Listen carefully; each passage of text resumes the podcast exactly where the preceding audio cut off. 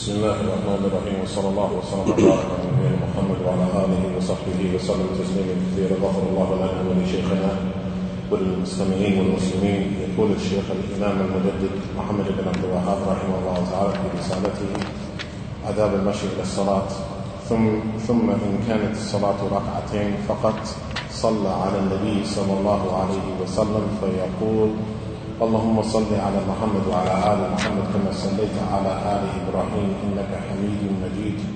وبارك على محمد وعلى آل محمد كما باركت على آل إبراهيم إنك حميد مجيد. ويجوز أن يصلى على النبي صلى الله عليه وسلم مما ورد. وآل محمد صلى الله عليه وسلم أهل بيته. وقوله التحيات أي جميع التحيات لله تعالى استحقاقا وملكا. والصلوات الدعوات والطيبات الأعمال الصالحة وهو سبحانه يحيى ولا يسلم عليه لأن السلام دعاء. وتجوز الصلاة على غير النبي صلى الله عليه وسلم منفردا إذا لم يكثر إذا لم يكثر وإذا لم أحسن عليك إذا لم يكفر يكثر. نعم. يكثر يعني ذلك العمل. نعم. إذا لم تكفر ولم تتخذ شعارا لبعض الناس أو يقصد بها بعض بعض الصحابة دون بعض وتسن الصلاة على النبي صلى الله عليه وسلم في غير الصلاة وتتأكد تأكدا كثيرا عند ذكره صلى الله عليه وسلم وفي يوم الجمعة وليلتها. بسم الله الرحمن الرحيم. الحمد لله نحمده ونستعينه ونستغفره ونشهد أن لا إله إلا الله وحده لا شريك له له الملك وله الحمد وهو على كل شيء قدير. ونشهد أن محمدا عبد الله وخليله ورسوله صلى الله عليه وعلى آله وصحابته. ومن تبعهم بإحسان إلى يوم الدين. وبعد. يقول شيخ الإسلام رحمة الله عليه فيما سمعنا ثم إن كانت الصلاة ركعتين فقط. يعني كصلاة الفجر أو كصلاة السفر. للمسافر الذي يقصر الصلاة. يكمل في التشهد ما يجب أن يقوم به من الصلاة على النبي صلى الله عليه وسلم. عليه وعلى آله آل محمد بالصيغة الواردة في ذلك فإن الصحابة رضي الله عنهم لما نزل قول الله جل وعلا إن الله وملائكته يصلون على النبي يا أيها الذين آمنوا صلوا عليه وسلموا تسليما. جاءوا إلى رسول الله صلى الله عليه وسلم قالوا علمنا كيف نسلم عليك يا رسول الله فكيف نصلي عليك؟ فقال لهم صلى الله عليه وسلم قولوا اللهم صل على محمد وعلى آل محمد. من هم آل محمد؟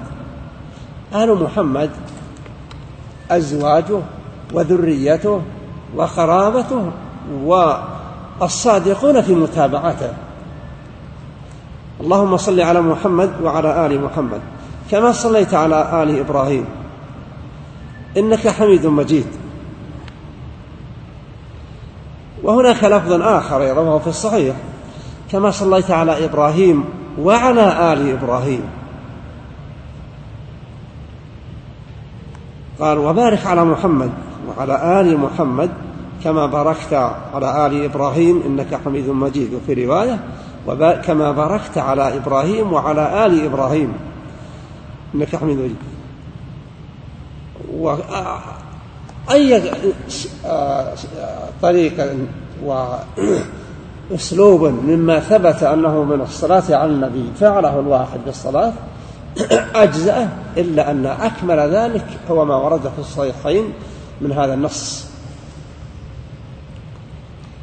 قال ويجوز أن يصلى على النبي مما ورد هذا الذي أشرت إليه. واللهم صل على محمد وعلى أزواج محمد وآل محمد وأصحابه. كل ما ورد من هذا الشيء وصلى فيه جاز. إلا أن الأكمل أن يحفظ الإنسان النص الذي قال النبي للصحابة رضي الله عنهم قولوا كذا وكذا. قوله آه، وقوله التحيات ما هي التحيات؟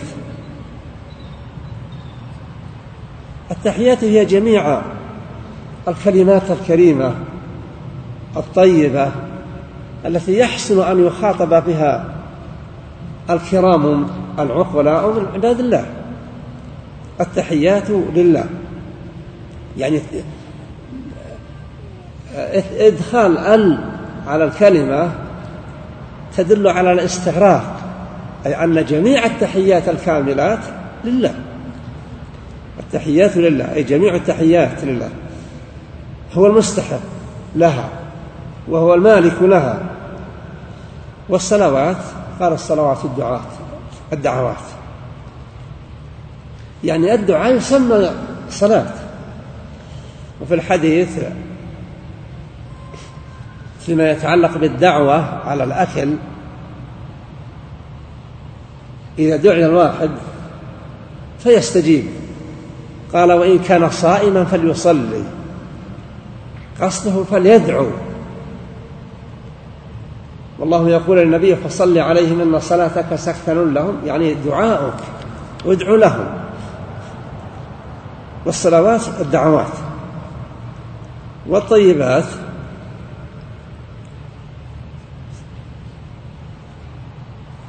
الأعمال الصالحة.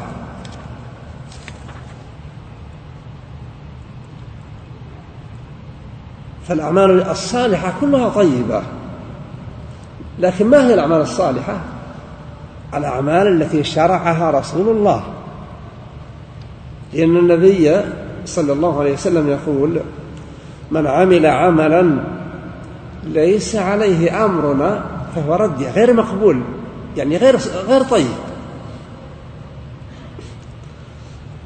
والطيبات الأعمال الصالحة فهو سبحانه يحيى يعني يسلم عليه.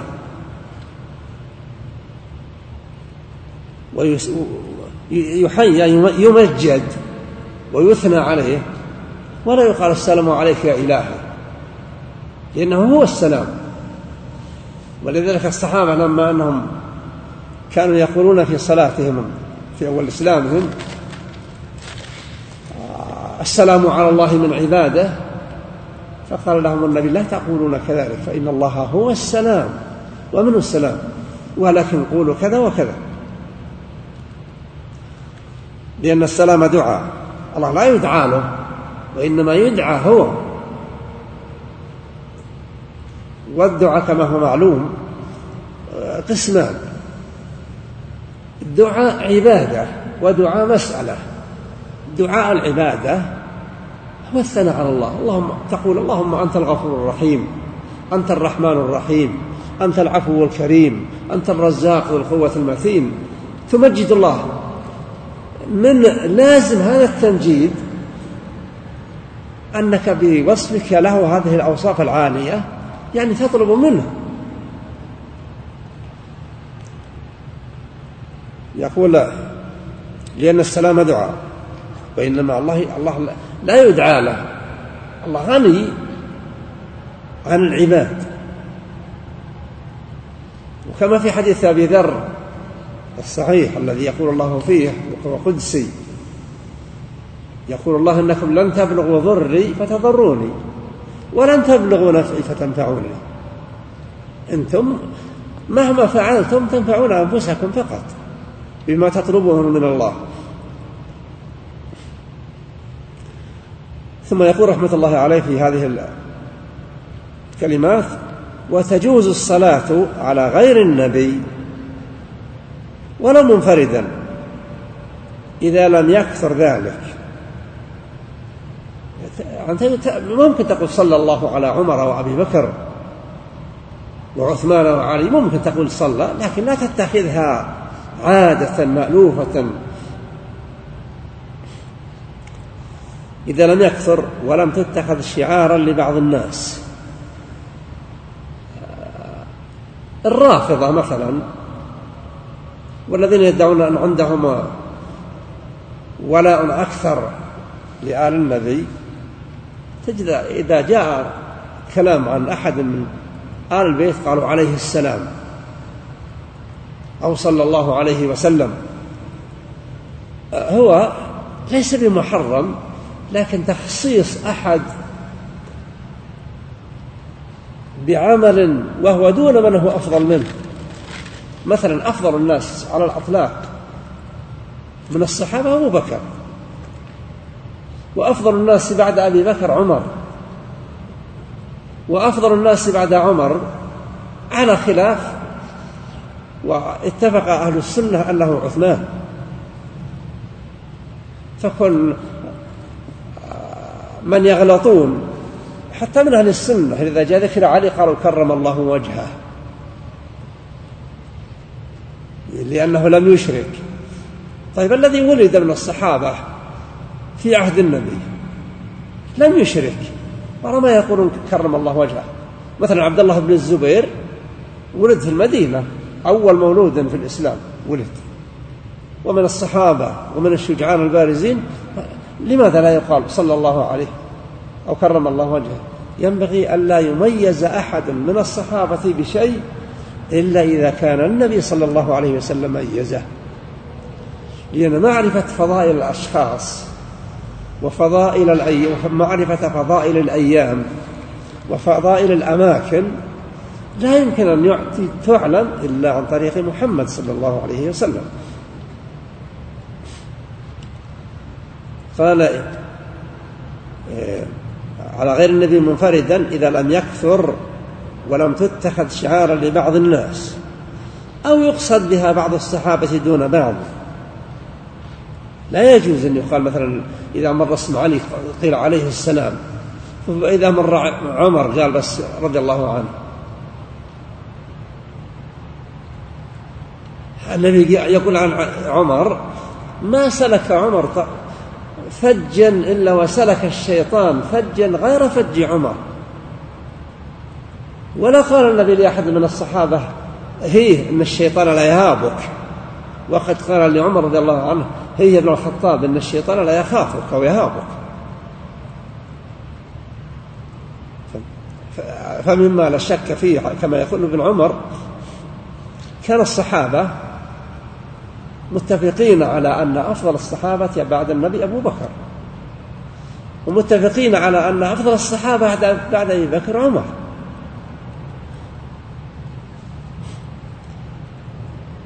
قال وتسن الصلاة على النبي صلى الله عليه وسلم في غير الصلاة. يعني إذا سمعت اسم النبي صلى الله عليه وسلم من السنة أن تصلي عليه. النبي ذكر أن البخيل كل البخيل من إذا ذكرت عنده لا يصلي عليه وهذه يغفل عنها كثير من الناس. ينبغي أن يتعاهد الواحد نفسه عند كل ما يذكر النبي صلى الله عليه وسلم أن يقول صلى الله عليه وسلم. ثم أنت لما تصلي على النبي أنت الرابح أنت محصل المكسب. لأن النبي يقول من صلى علي صلاة يعني واحدة وفي لفظ صلاة واحدة صلى الله عليه بها عشرا عشرة. فلا شك أن المسلم لما يصلي على النبي صلى الله عليه وسلم هو محصل الكسب هو الرابح. يصلي عليه الله جل وعلا عشر مرات. قال وتسن الصلاة على النبي صلى الله عليه وسلم في غير الصلاة. وتتأكد كثيرا عند ذكره.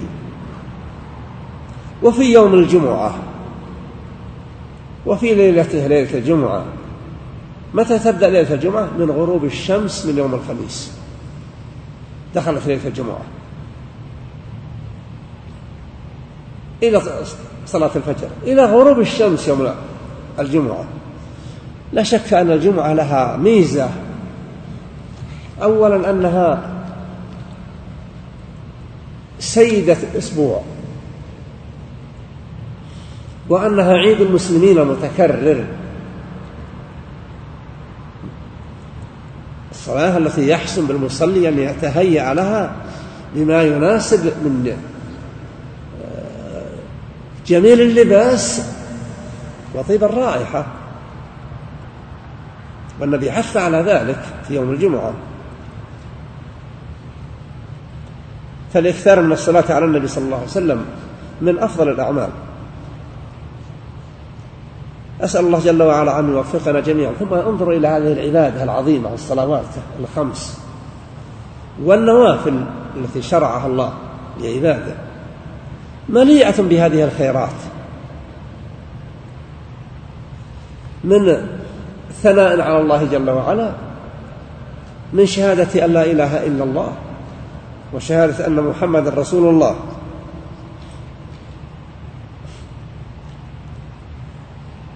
والصلاة على النبي صلى الله عليه وسلم.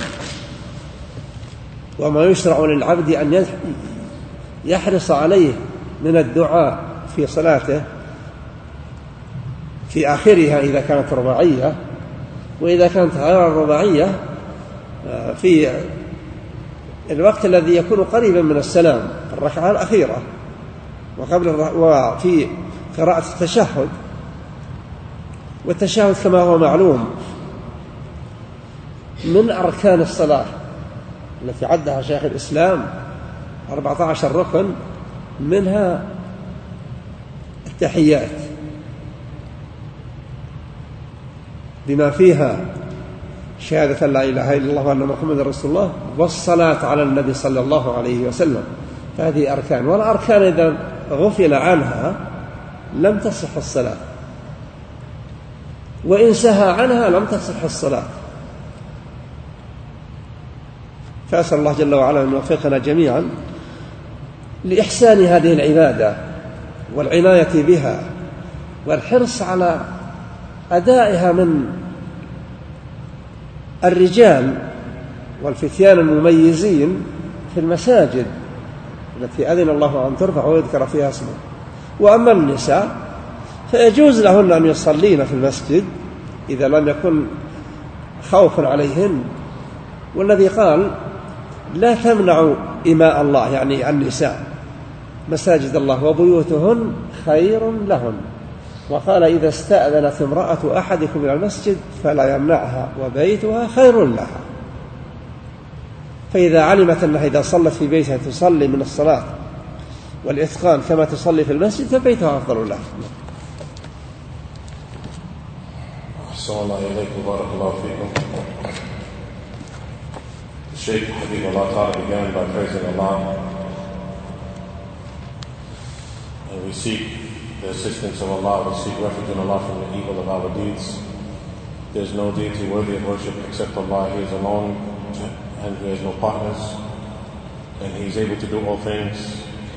And we bear witness that Muhammad is His slave and messenger and the one who Allah held dear. May Allah May the peace and blessings of Allah be upon him. May Allah be pleased with his companions and those who follow them in good until the day of judgment. The author, Sheikh Muhammad ibn Abdul Wahab, rahimahullah ta'ala, mentioned, so if the prayer is two units only, the Sheikh said, for example, Salat al-Fajr is two units, or an individual is traveling, so he shortens his prayer to two units, then at the end of the prayer, the person would send salams upon the Prophet sallallahu alaihi wasallam by saying, "O oh Allah, may your peace and blessings be upon Muhammad sallallahu alaihi wasallam and upon the family of Muhammad, just as you have done so with the family of Ibrahim. Verily, you are the all praised, the most glorified." So the Shaykh mentioned, Allah Ta'ala, so this is uh, the end of the prayer, if it, for example, is Salat al-Fajr or the individual is traveling, they would send salams upon the Prophet sallallahu alaihi wasallam. And this took place because when Allah Azza wa Jal said, Allah revealed the verse in the Quran, verily Allah and the angels send peace and blessings upon the, the Prophet. O you who believe, send peace and blessings upon him. So when this verse was revealed, the companions went to the Prophet ﷺ and said, How do we send the peace and blessings upon you? And when they asked the Prophet ﷺ that question, he told them this, uh, this manner of sending the blessings upon him by saying, Oh Allah, uh, may your peace and blessings be upon Muhammad and upon the family of Muhammad to the end of that which, uh, or we'll say, uh, Oh Allah, may your peace and blessings be upon Muhammad and upon the family of Muhammad, just as you have done with the family of Ibrahim. Verily, you are the all praised and the most glorified and bless Muhammad and the family of Muhammad just as you have blessed Ibrahim, the family of Ibrahim, you are the most praised and glorified. So this is that which the Prophet ﷺ taught his companions. And there are other manners of sending the, the peace and blessings upon Muhammad ﷺ. For example, uh, you would say, Oh Allah, uh, send peace and blessings upon Muhammad and upon the wives of Muhammad and the children of Muhammad. Afwan. No, that wasn't what I said. The, he, the Shaykh Habib Allah mentioned there are other uh, manners of sending salams upon the Prophet wasallam, but that which is more uh, befitting is that we do it in the way the Prophet wasallam taught the companions. Then he said, Habib Allah Ta'ala, who are the family members? Because in this, uh, in this supplication it says, Oh Allah, send may the peace and blessings be upon Muhammad and the family of Muhammad. So then the Shaykh Habib Allah Ta'ala went on to explain who are the family of Muhammad. That's where I made a mistake. Uh, Habib Allah Ta'ala, he said, so who are the family of Muhammad? The family of Muhammad are the wives of Muhammad sallallahu alaihi wasallam and his offspring and his relatives who followed him and his relatives who followed him. Then he, Habib Allah Ta'ala, said, uh, so any manner that you choose which is authentically reported, it's permissible. So for example, in this one, O Allah, send peace and blessings upon Muhammad and upon the family of Muhammad, just as you have done with Ibrahim, the family of Ibrahim. So he said, so any of them that you find which is authentic, it's permissible for you to say them, but that which is best is this one which is reported in Sahih Bukhari and Sahih Muslim, one that the Prophet ﷺ taught his companions. And then he said, now, then later on he said, for example, there is one where it's mentioned that the Prophet ﷺ, or it is one that is mentioned that you say, Oh Allah, send peace and blessings upon Muhammad and upon the wives of Muhammad and his uh, family members and his companions. So there is one which is reported that you send salams upon the Prophet ﷺ and upon his wives and upon his uh, relatives and his companions. But that which is better and preferred is that you do the one that the Prophet ﷺ taught the companions when they questioned him. At-tahiyyat. At-tahiyyat which are the greetings. Uh, what is the exact meaning of it? The Shaykh Habib Allah Ta'ala said, every word which is good. Every word which is good. Um, this is that which uh, is meant by at-tahiyyat, every greeting which is good. So when you say at-tahiyyatu lillahi wa salawatu wa tayyibatu, all of the good speech belongs to Allah. When you say alif lam, when you place uh, the alif and the lam on the word tahiyyat, the, the greetings, that means all of it is for Allah. So all of the good speech, uh, it belongs to Allah Azza wa uh, and Allah deserves that we speak to Him with good speech, and verily Allah Azza wa Jal is our Lord. As-salawat, which are the prayers and the invocations, these are, no, these are the invocations, these are the supplications. So, and Shaykh mentioned, Allah Ta'ala, you do have in the legislation that when something is described as a prayer, uh, it means a supplication. For example, you have in the hadith where the Prophet ﷺ mentioned if any of you is invited to eat uh, and the individual is fasting, then they should make a prayer, meaning they should supplicate for the person who invited them. And likewise, uh, Allah Azza mentioned in the Quran, Allah ordered His Prophet sallallahu alaihi wasallam to send prayers upon the people. Inna salataka sakanun lahum. Verily, your prayer is comfort for them, meaning your supplication. Your supplication is comfort for them. So Allah Azza ordered His Prophet ﷺ to supplicate for the, the believers. At-tayyibat, which are the good deeds. Tayyibat are the good deeds. And the Shaykh Habib Allah Ta'ala explained that what are the good deeds? They are the deeds which are legislated by the Prophet Sallallahu Alaihi Wasallam. Any deed which is legislated in the religion, uh, this is a good deed. The Prophet ﷺ said, "Man amila amalan alayhi amruna fahuwa rad." Whoever does an action which is not in accordance with the legislation, it is rejected. So that means it is not good. So uh, tayyibat are the good deeds, and those are the deeds which are legislated in Islam. So the author, rahimahullah ta'ala, mentioned that we do not sin uh, the prayers upon Allah Azza wa because Allah Azza wa um, He is the one that we pray to. He is the one that we pray to. So Allah is deserving that we glorify Him, that we exalt Him, but we do not uh, supplicate for Allah Azza wa Rather, we pray to Allah. As it took place in the beginning of Islam, the Sahaba, they would say Assalamu Lillah. They would say the, the prayers be upon Allah. So the Prophet ﷺ said, Don't say that, for verily Allah is the peace. Verily Allah is the peace. So we uh, we pray to Allah as we go, but we don't supplicate for Allah. And the Shaykh mentioned Allah Ta'ala, as we uh, know, there are two types of dua. There are two types of dua. You have the dua of worship, which is the dua of ibadah. And you have the dua al-mas'ala, which is the dua that you're supplicating uh, and seeking something from Allah. So one of the types of dua is dua al-ibadah, and the second is dua al-mas'ala. The dua al-ibadah is that you are glorifying Allah. You're praising Allah. Oh Allah, you are the, the most forgiving, you are the most merciful, you are the pardoner, you are the, the generous. And that which is understood is that if you're calling on Allah with these names, the most merciful, the most forgiving, uh, the one who pardons, the most generous, that means that you're seeking from Allah to be merciful to you. You're seeking from Allah to be generous to you. You're seeking from Allah to pardon your, your sins. So what we understand is that we do not supplicate for Allah, but rather we worship Allah and we seek from, from Him, Ta'ala.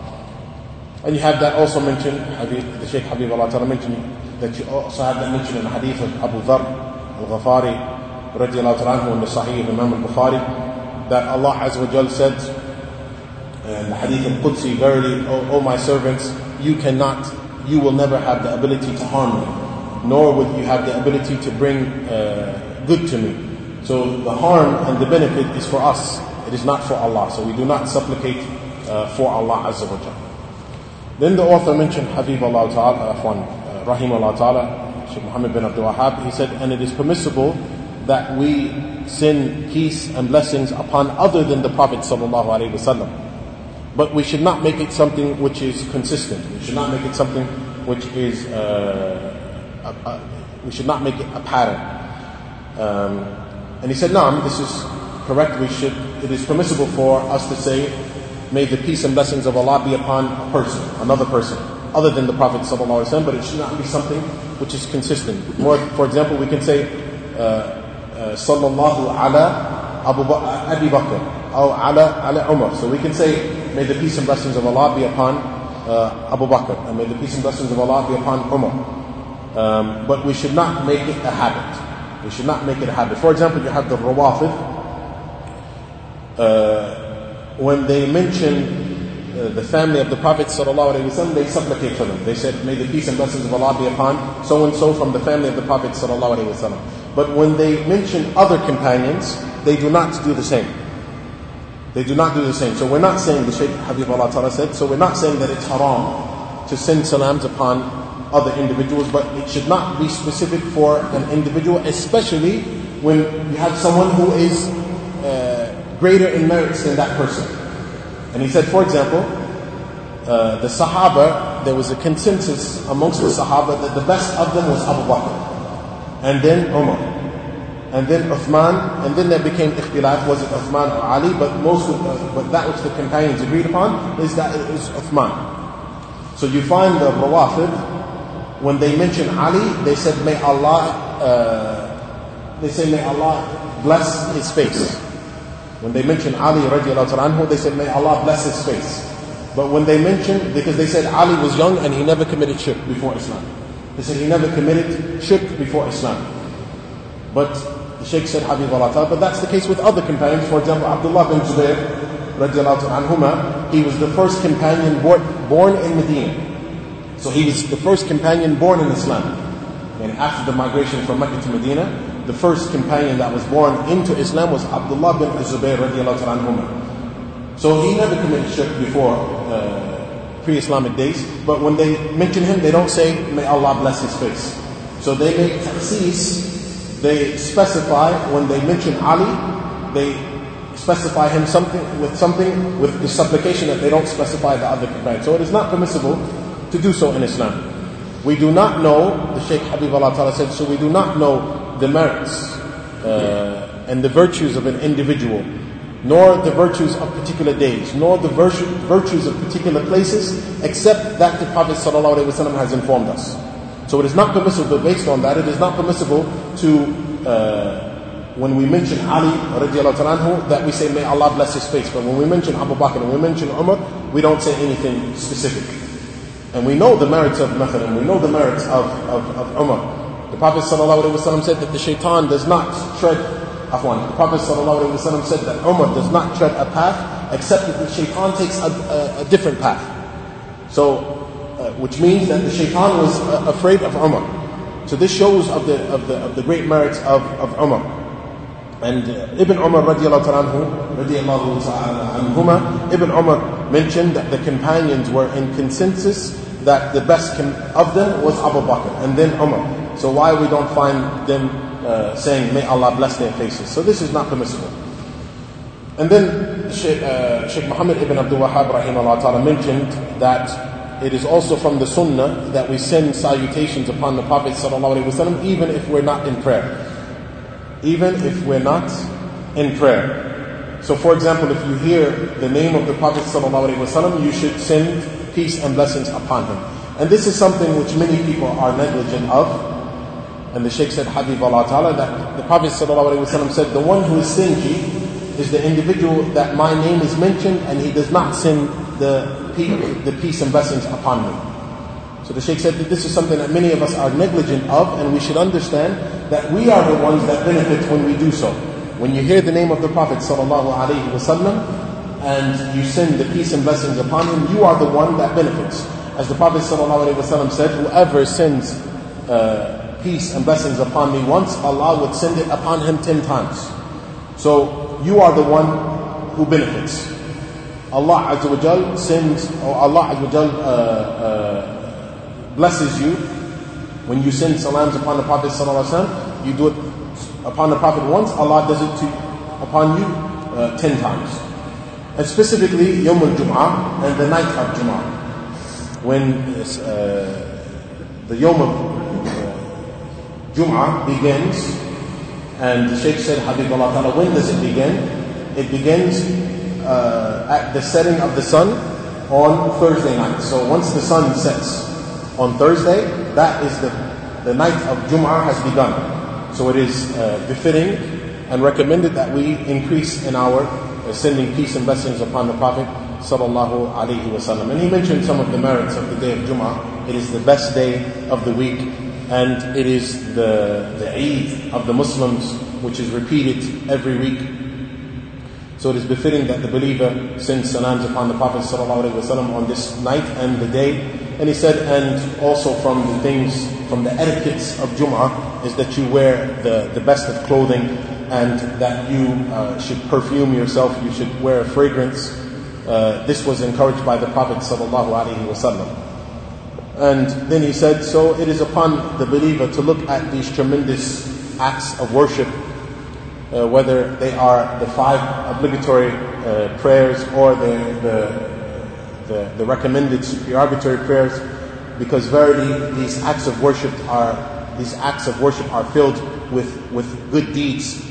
Um, from those good deeds is that we are uh, glorifying Allah, we're praising Allah Azza wa Jal. From these good deeds is that we are bearing witness to the oneness of Allah Azza wa Jal. From these good actions is that we are sending salams upon the Prophet sallallahu alaihi wasallam.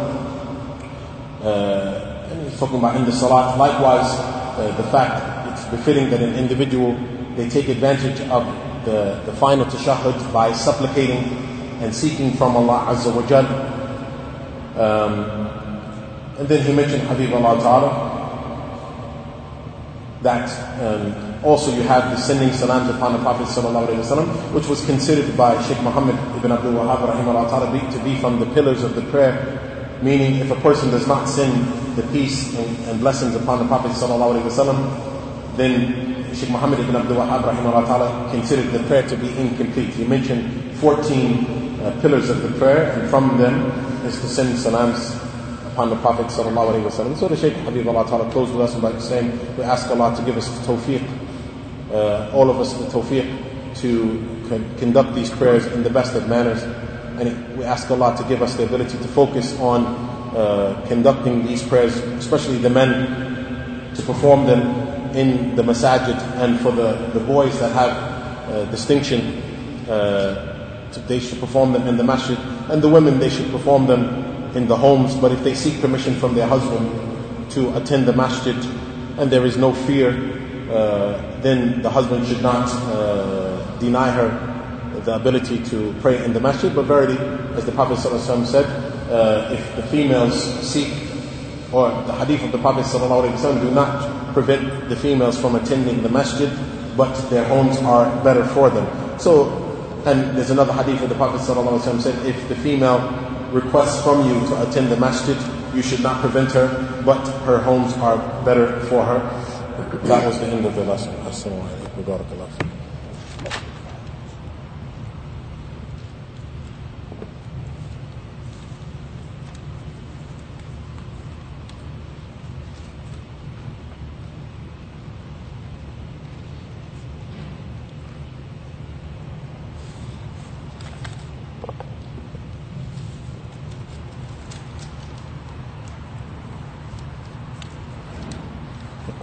السائل أحسن الله إليك. متى يشير المصلي بسبابته في التشهد؟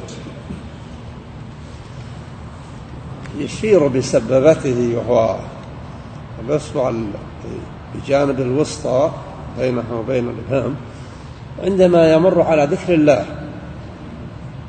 إذا قال اللهم اغفر لي أشار بيده اللهم صل على محمد. أو إذا قال أشهد أن لا إله إلا الله. ينبغي له في هذه الحال أن يرفع إصبعه إشارة إلى أن الله هو الواحد الأحد. لكن لو فرض أنه ما فعل الصلاة صحيحة إلا أنه بقدر ما يكون الواحد يؤدي صلاته على أكمل ما ورد عن نبي الله صلى الله عليه وسلم يكون ذلك أولى وأعظم أجر. The individual is asking, when does the person who is praying point with their index finger in the end of the prayer. The Shaykh mentioned, Allah Ta'ala, uh, index finger, obviously, he mentions that the index finger is between the thumb and the middle finger. But that which the person, or the time that the person should point with his finger is when they mention the name of Allah. For example, if the person says, Oh Allah, forgive me, then they should point with the index finger. Or if the person says, I bear witness that there's no deity worthy of worship except Allah, they should point with the middle finger, with the index finger. And if the person does not, he said, if the person does not, throughout the, the end of the prayer, if the person does not point with the index finger, the prayer is accepted. But the more a person uh, implements the sunnah of the Prophet wasallam, the better and the better it is, and the more or the greater it is in reward.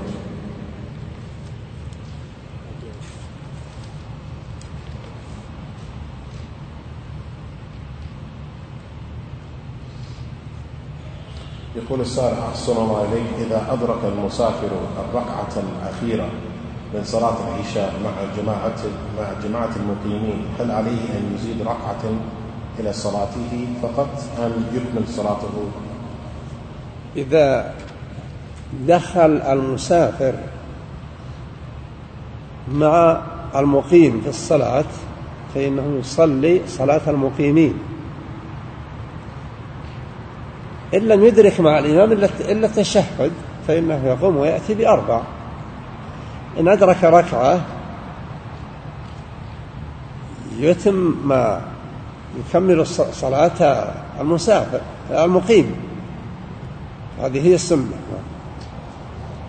Individual is asking if a, if a traveler enters into the, the prayer at the end of the prayer and he's joining the prayer of individuals who are not who are individuals who are residents, they're not travelers.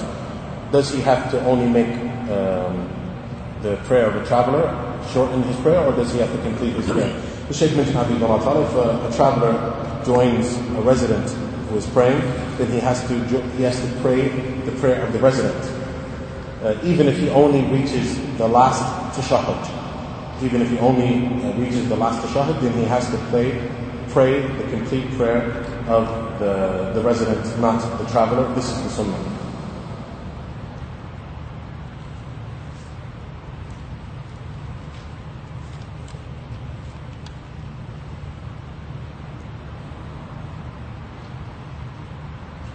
يقول السائل أحسن إليك أبناء ولدوا هنا في في السعودية وأقاربنا في في دولتنا يعني بريطانيا أو أمريكا هل يجوز لنا إرسال آه، صور أبنائنا لأقاربنا هناك؟ إن شاء الله لا مانع. وإن كان التصوير ليس محمودا لكن لمثل هذا هذا الغرض أرجو أنه لا حرج فيه. The individual is asking, uh, we have children who are born in Saudi or with us in Saudi Arabia, and we would like to send some of their pictures to our relatives in other countries. Is it permissible? The Shaykh mentioned Abi Allah Ta'ala. Uh, inshallah, there's no problem in doing so. Although taking photos is not something which is praised, but I hope that there's no problem in you doing so for this reason.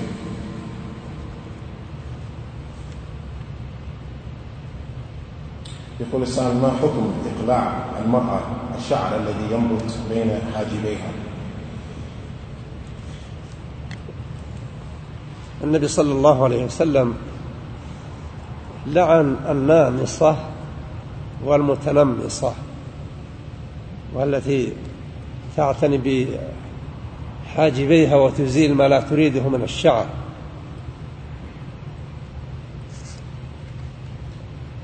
وهذا الذي ينبت بين الحاجبين ليس في الحاجب هذا ولا في الحاجب هذا فيه خلاف بين أهل العلم لكن الصحيح تجنبه هو الأولى Assalamu alaikum. The individual is asking, is it permissible for a female to, to pluck or to cut the, the hair that grows between her eyebrows? The Shaykh mentioned Allah Ta'ala that the Prophet Sallallahu Alaihi Wasallam has cursed the female that plucks her eyebrows and the one who orders that it is done. Or the female who orders it and the one who doesn't. Um, and this is the hair which grows on the eyebrows. So the Shaykh mentioned Habib Allah Ta'ala. So you have the women that pluck this hair, uh, that which they don't want from their eyebrows. And then you have, he said you have ikhtilaf with regard to that which grows in between the eyebrows.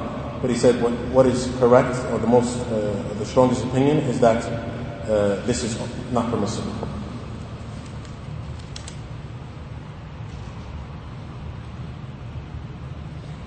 يقول السائل أحسن الله إليك هل يجوز للمرأة حضور أو المرأة الحائض أو التي عندها حيض أو نفاس هل يجوز لها أن تحضر دروس الدروس في المسجد؟ الحائض لا يجوز لها أن تبقى في المسجد. إذا كان بالإمكان أن تسمع ما يلقى من الدروس وتكون خارج المصلى يعني خارج مبنى المسجد فإن شاء الله لا حرج. وأما داخل المسجد فلا تمكث فيها الحائض.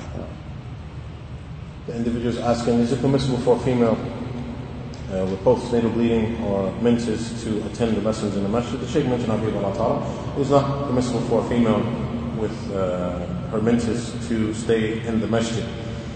uh, if she has the ability to listen while she's outside the prayer area, meaning while she, he said, meaning while she's outside the building of the masjid, then uh, it's no problem, but she should not remain in the masjid. لكن لو دخلت الحائض المسجد لتأخذ شيئا أو لتدخل حاجة في المسجد فلا حرج في ذلك وإنما النهي عن المكث فقط Then the Shaykh Habibullah Ta'ala added, if she wants to enter into the masjid to, to leave, to take something or to leave something, and then she leaves, there's no problem in her doing so. But what is uh, forbidden is that she remains in the masjid.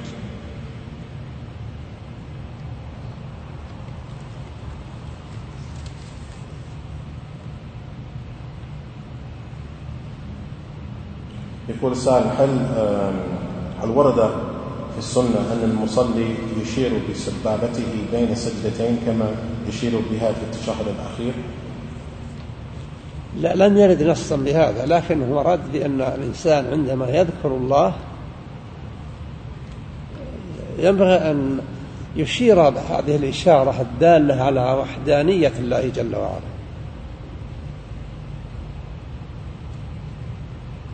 Assalamu alaikum. The individual is asking the person, uh, is it mentioned in the sunnah that an individual who's praying uh, between the two sajdas, uh, do they point with their index finger as they do so at the end of the prayer? The Shaykh said, no, that is not mentioned uh, by text, but what is mentioned is that when a person uh, mentions Allah, they point with their index finger to indicate the oneness of Allah Azza wa Jalla.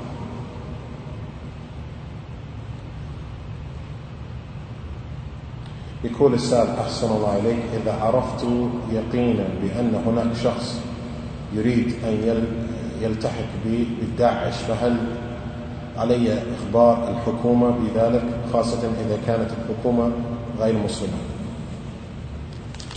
كيف الحكومة؟ الحكومة غير مسلمة غير مسلمة؟ نعم لا ينبغي ألا تخبرها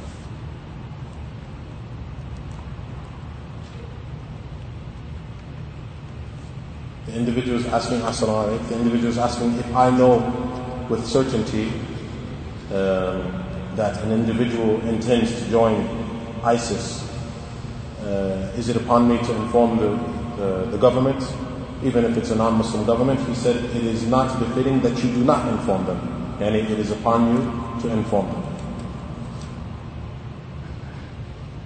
يقول السائل ما حكم لبس النقاب النقاب جائز للمرأة فينبغي أن تحرص المرأة على عدم كشف وجهها. وإذا كانت محتاجة لترى الطريق لبست النقاب فهو من الألبسة التي كانت العرب تستعملها وأقرها الإسلام وإنما نهيت المحرمة بالحج أو العمرة أن تنتقد. ومعناه أن غيرها لا حرج فهذا من اللباس الإسلامي المعروف نعم The individual is asking, the individual is asking, what is the ruling wearing the niqab? The Shaykh mentioned, Habib it is permissible for the woman to wear the niqab, and it is befitting that a female does not expose her face. Um, and she would only, for example, lift it if she needs to see the road or something like that. He said that the Arab, they used to wear, the, the Arab, it was their culture to wear, uh, to cover their faces before, and something that Islam approved of. Uh, the only thing, the only time it was mentioned that the woman should not uh, wear the niqab being tied uh, is during Hajj or Umrah. But other than that, it is permissible for the woman to wear the niqab, and it is from the clothing of the Islamic clothing, which is well known.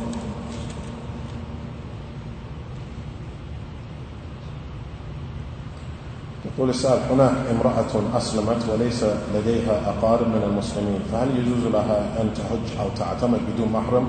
وهل يجوز لها أن تذهب مع جماعة مع جماعة من النساء؟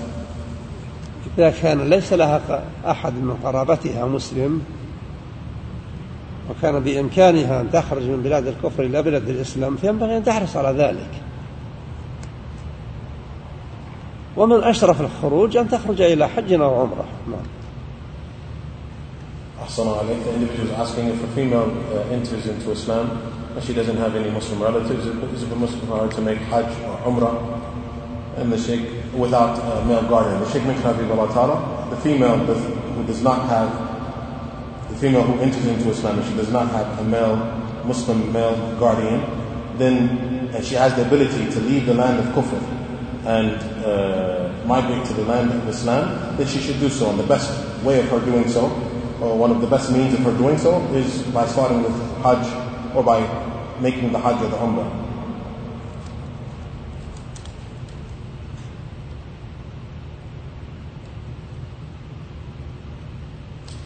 يقول السائل أحسن إليك هل لديكم نصيحة لمن يقدم ثقافته لمن يقدم ثقافته وتقاليده على الدين؟ الدين لا يقدم عليه شيء إن أشرف عمل من الإنسان أن يتقرب إلى الله بما شرعه ينبغي أن يهتم بالثقافة التي يفهم بها هذا الدين الذي يتدين به الذي هو الحق الذي هو دين الإسلام Assalamu the individual is asking, um, what's your advice for an individual that gives precedence to his, uh, his culture and his understanding over Islam? The Shaykh mentioned, it's not befitting to give precedence to anything above Islam. For verily Islam is the greatest uh, of affairs. So it is upon and the individual cannot seek nearness to Allah Azza wa Jal, except or it is befitting of one, it is befitting for an individual to seek nearness to Allah Azza wa Jal uh, by that which Allah has legislated. So uh, a person should only, uh, so the knowledge that an individual has or the culture that an individual has, um, this should support his religion. This should support his religion because verily the religion of Islam is the religion of, of truth.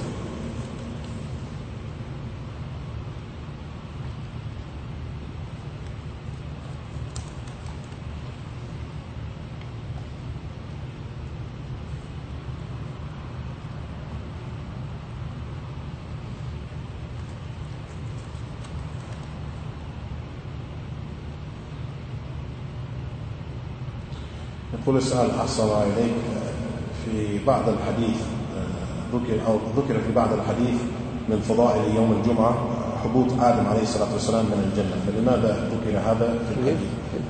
يعني في من جملة فضائل يوم الجمعة حبوط آدم عليه الصلاة والسلام من الجنة. فلماذا ذكر هذا؟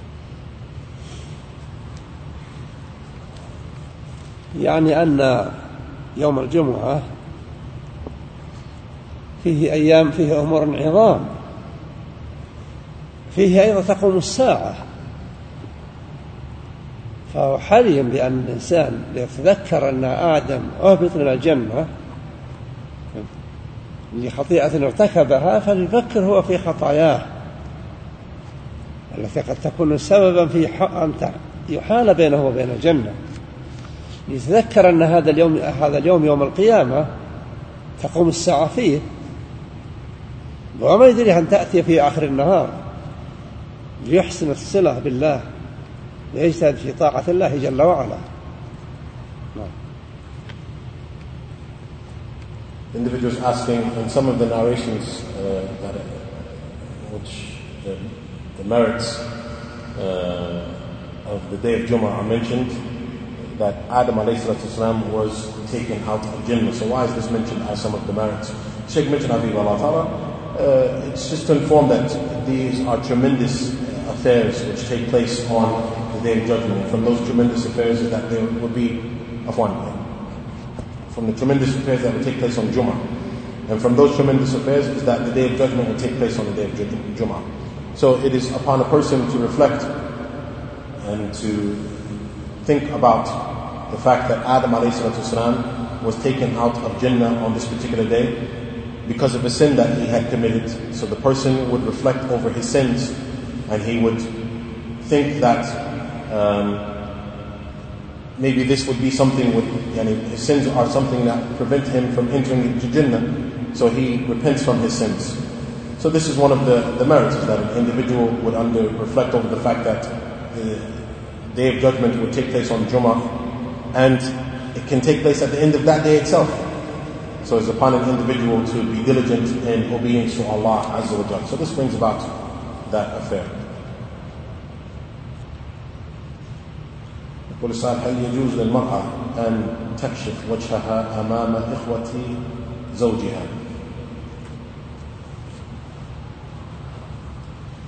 النبي صلى الله عليه وسلم لما أنه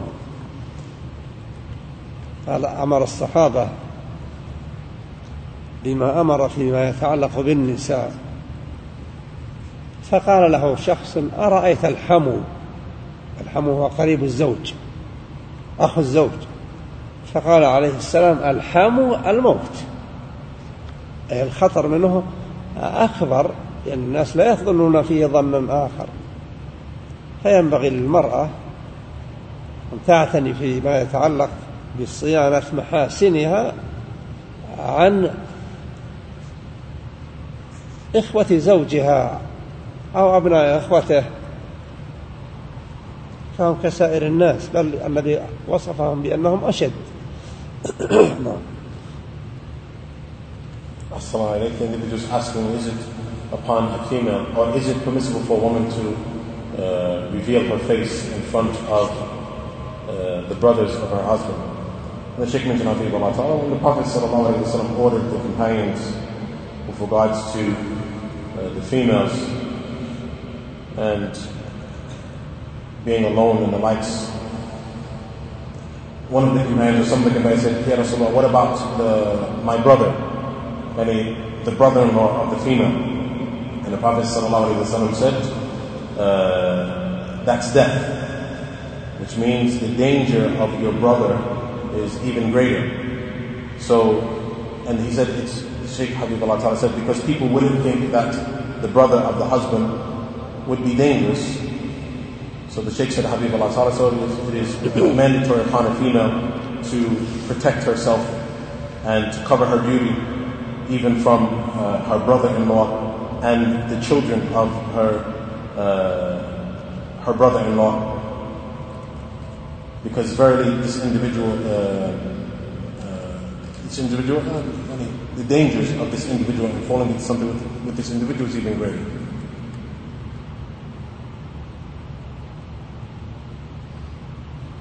يقول السائل أحسن إليك ما دور النساء في تنظيم أمور المساجد.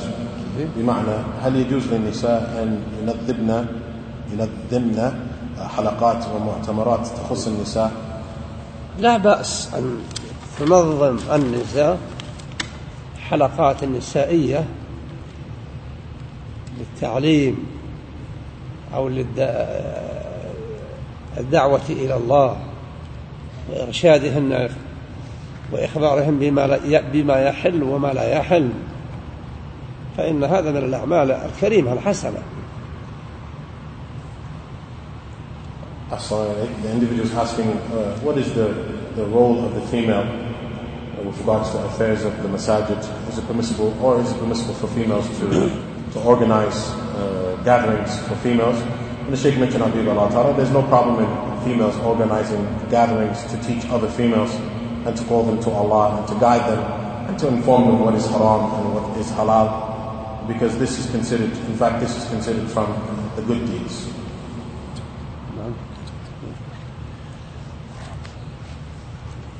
أولا الحمد لله جل وعلا الذي يسر لنا هذا الاجتماع. وأسأله جل وعلا بأسمائه وصفاته أن يجعل عملنا خالصا لوجهه موافقا لسنة نبيه صلى الله عليه وسلم نافعا لنا في حياتنا وآخرتنا. كما أسأله جل وعلا بأسمائه وصفاته أن يعز الإسلام والمسلمين وأن يذل الكفر والكافرين والمنافقين.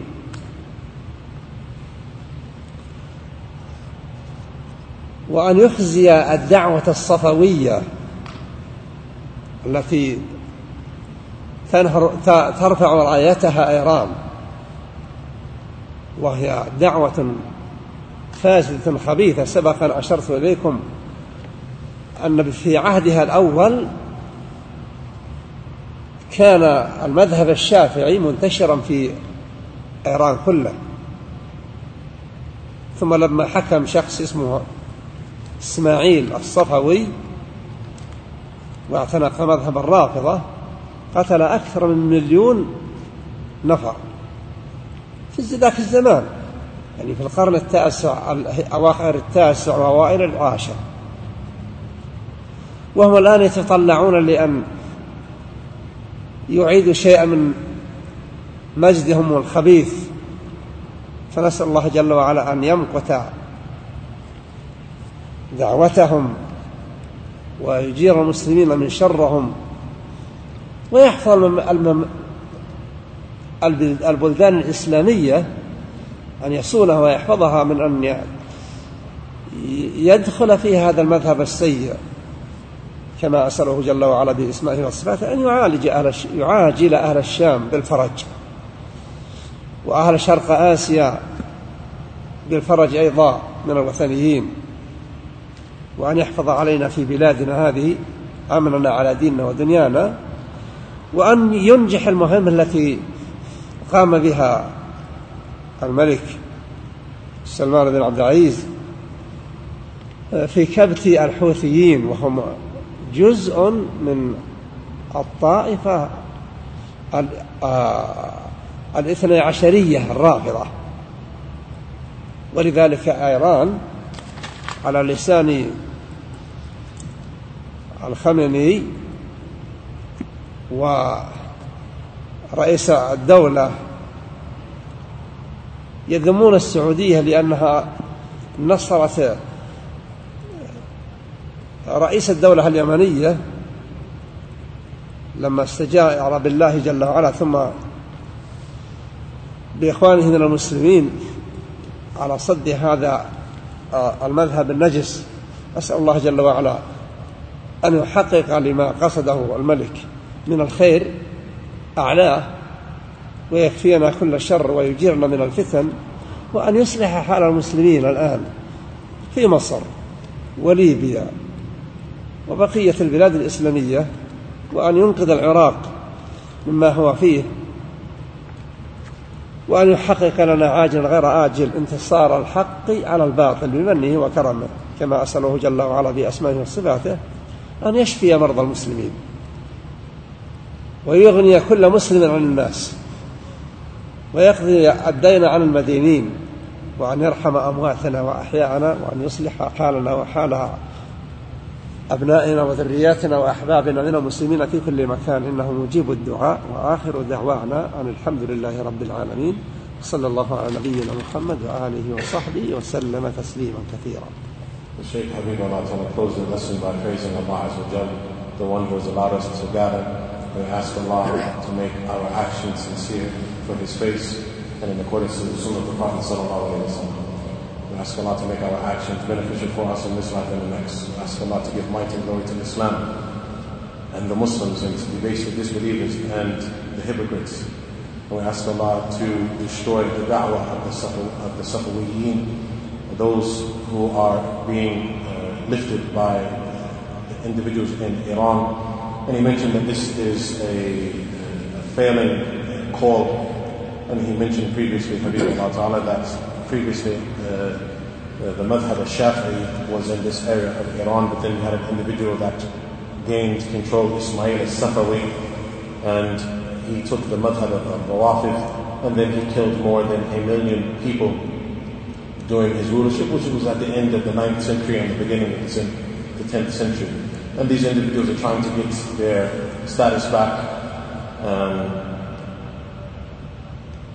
they're trying to get the status. back. Especially we ask Allah Azza wa to protect the Muslims from the evil. And we ask Allah Azza wa to protect the Muslims in all parts uh, of the world and to allow them to uh, not have this madhab, Safawi, uh, the Rafida, to enter uh, their lands. And we ask Allah Azza wa to give the people of Syria ease and the people of uh, the people of uh, East Asia to give them ease and we ask Allah Azza wa to protect our religion and our worldly affairs. And we ask Allah Azza wa to give success to that which uh, Al-Malik Salman bin Abdul Aziz Habibullah Ta'ala has begun by fighting the Houthiyun. For verily they are a, uh, a portion of uh, the, the Rawafid and they're being supported by the people in Iran and Khomeini himself and uh, the, the king or the Afghan, the president of Iran, they mentioned uh, publicly they mentioned that they uh, blamed Saudi Arabia and for supporting the, the Yemeni president. Verily, the Yemeni president, first he sought assistance from Allah, and then he sought support from his brothers to fight the Houthiyun. So we ask Allah to allow that which King Salman uh, has begun in the war against the Houthiyun. And we ask Allah to give uh, rectification to the affairs of the Muslims, especially in Egypt and, in Libya and the other Muslim countries. And we ask Allah to correct that which has uh, gone wrong in Iraq. And we ask Allah to support the truth and to debase the falsehood. And we ask Allah Azza wa to cure any Muslim who is sick. And we ask Allah Azza wa to allow the Muslims to be independent uh, and self-sufficient from others. And we ask Allah Azza wa to have mercy upon those the Muslims who have died, and to correct and rectify our affairs and the affairs of our children and our family members. And our last supplication is all praise be to Allah, the Lord of the worlds, and may the peace and blessings of Allah be upon Muhammad and his family members and companions.